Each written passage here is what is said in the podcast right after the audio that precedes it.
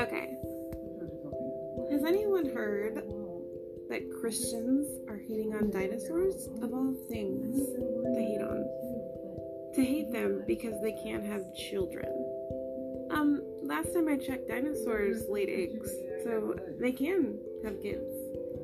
And of all things to hate, now, we cannot be friends if you do not like dinosaurs. I am obsessed with dinosaurs. I will talk your ear off about dinosaurs.